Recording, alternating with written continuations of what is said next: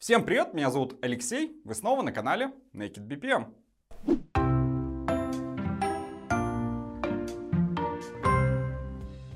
Продолжаем разбираться с нотациями описания бизнес-процессов. В прошлый раз мы говорили об IDF 0. А, нотация специфическая. Сложно описать с ее помощью бизнес-процесс так, чтобы всем исполнителям было понятно, что и зачем делать. Эта нотация скорее для понимания и анализа процесса.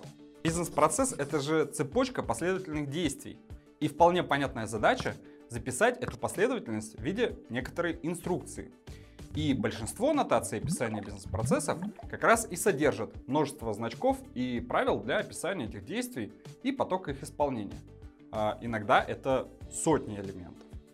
Но вообще простейшая аннотация не имеет всего этого. Сегодня разберем как раз такую. Это блок схемы.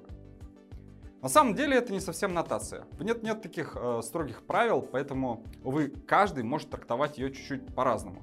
Но тем не менее, блок-схемы очень распространены для описания бизнес-процессов. Э, даже я в своих роликах тоже часто пользуюсь блок-схемами. Это же очень просто и занимает совсем немного места на ценном экране. А тот же BPMN потребовал бы гораздо больше места. Итак, начнем. Грубо говоря, нотация состоит из прямоугольников, ромбов и стрелок. А прямоугольники обозначают действия, то есть э, некоторые активности. Задачи, операции в информационных системах, а также подпроцессы. Все действия соединяются стрелками. У стрелок есть направление. Как только действие выполнено, идем по стрелке к следующему. Тут нет такой логики стрелок, как в IDF 0. Стрелка — это всегда выход по выполнению из одного действия и вход в другое. Ромбы нужны для ветвлений. Процесс же не всегда выполняется линейно. У ромба можно подписать некоторые условия, и в зависимости от них процесс пойдет по той или иной ветке, то есть по соответствующим стрелкам. Еще ветвления иногда называют развилками или шлюзами. А, пользуясь таким простым алфавитом из прямоугольников, ромбов и стрелок, можно достаточно качественно описать а, любой процесс. Ну, выглядит как инструкция. Те самые делаем А, делаем Б, делаем С. Понятно, из какой цепочки действий складывается бизнес-процесс, а также в каком порядке эти действия выполняются в различных условиях. На самом деле в алфавите аннотации есть еще и кружки. Обычно с их помощью обозначают начальное событие и завершающее событие. То есть э, начало процесса и его концы.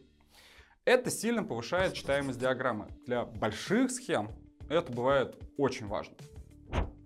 Как я сказал ранее, каждое действие блок-схемы может представлять собой не только элементарные действия исполнителя, но и подпроцесс. То есть поддерживается декомпозиция процесса. Каждое такое действие мы можем расписать в виде отдельной блок-схемы и дать на нее ссылку в родительской диаграмме. А, можно создать целый репозиторий, который позволит рассмотреть процесс крупноблочно на верхнем уровне, а затем расписать каждый этап процесса до мельчайших деталей и элементарных операций сотрудников.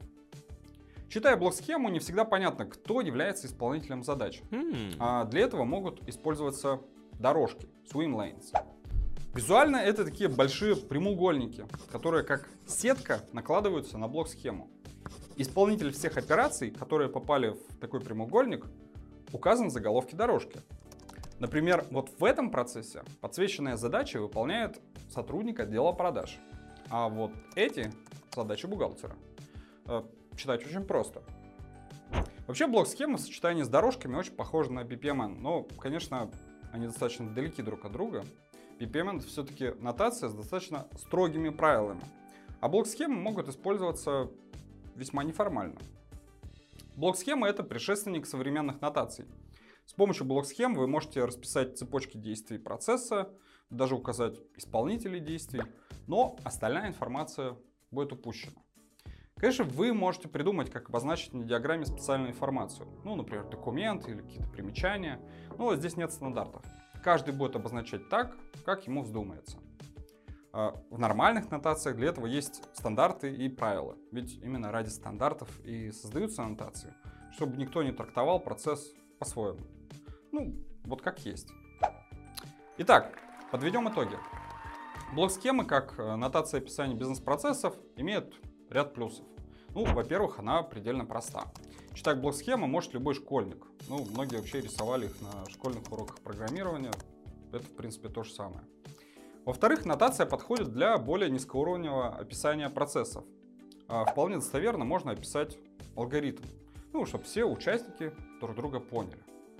А на этом преимущества, пожалуй, заканчиваются.